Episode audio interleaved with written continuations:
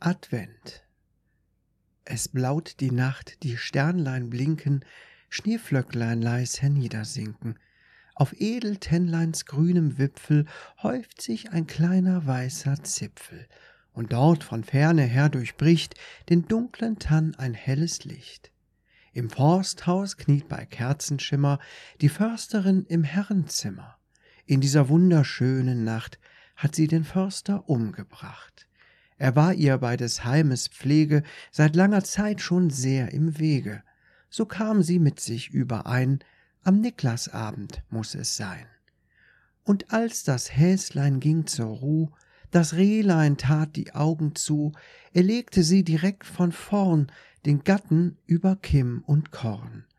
Vom Knall geweckt rümpft nur der Hase zwei, drei, viermal die Schnuppernase und ruhet weiter süß im Dunkeln, derweil die Sterne traulich funkeln.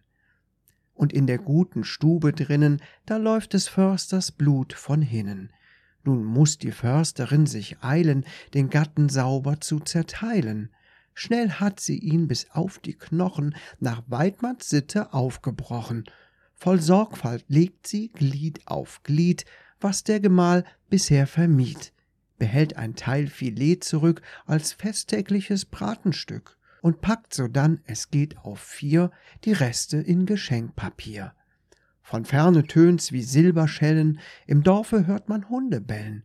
Wer ist's, der in so tiefer Nacht so spät noch seine Runde macht?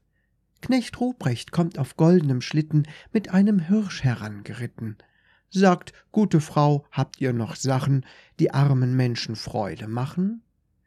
Die sechs Pakete, heilger Mann, es ist alles, was ich geben kann.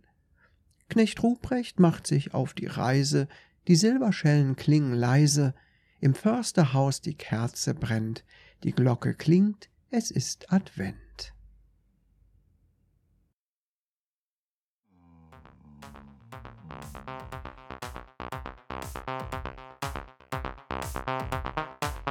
Das war der Reporting Podcast mit Lance Lear und Kate Kaius.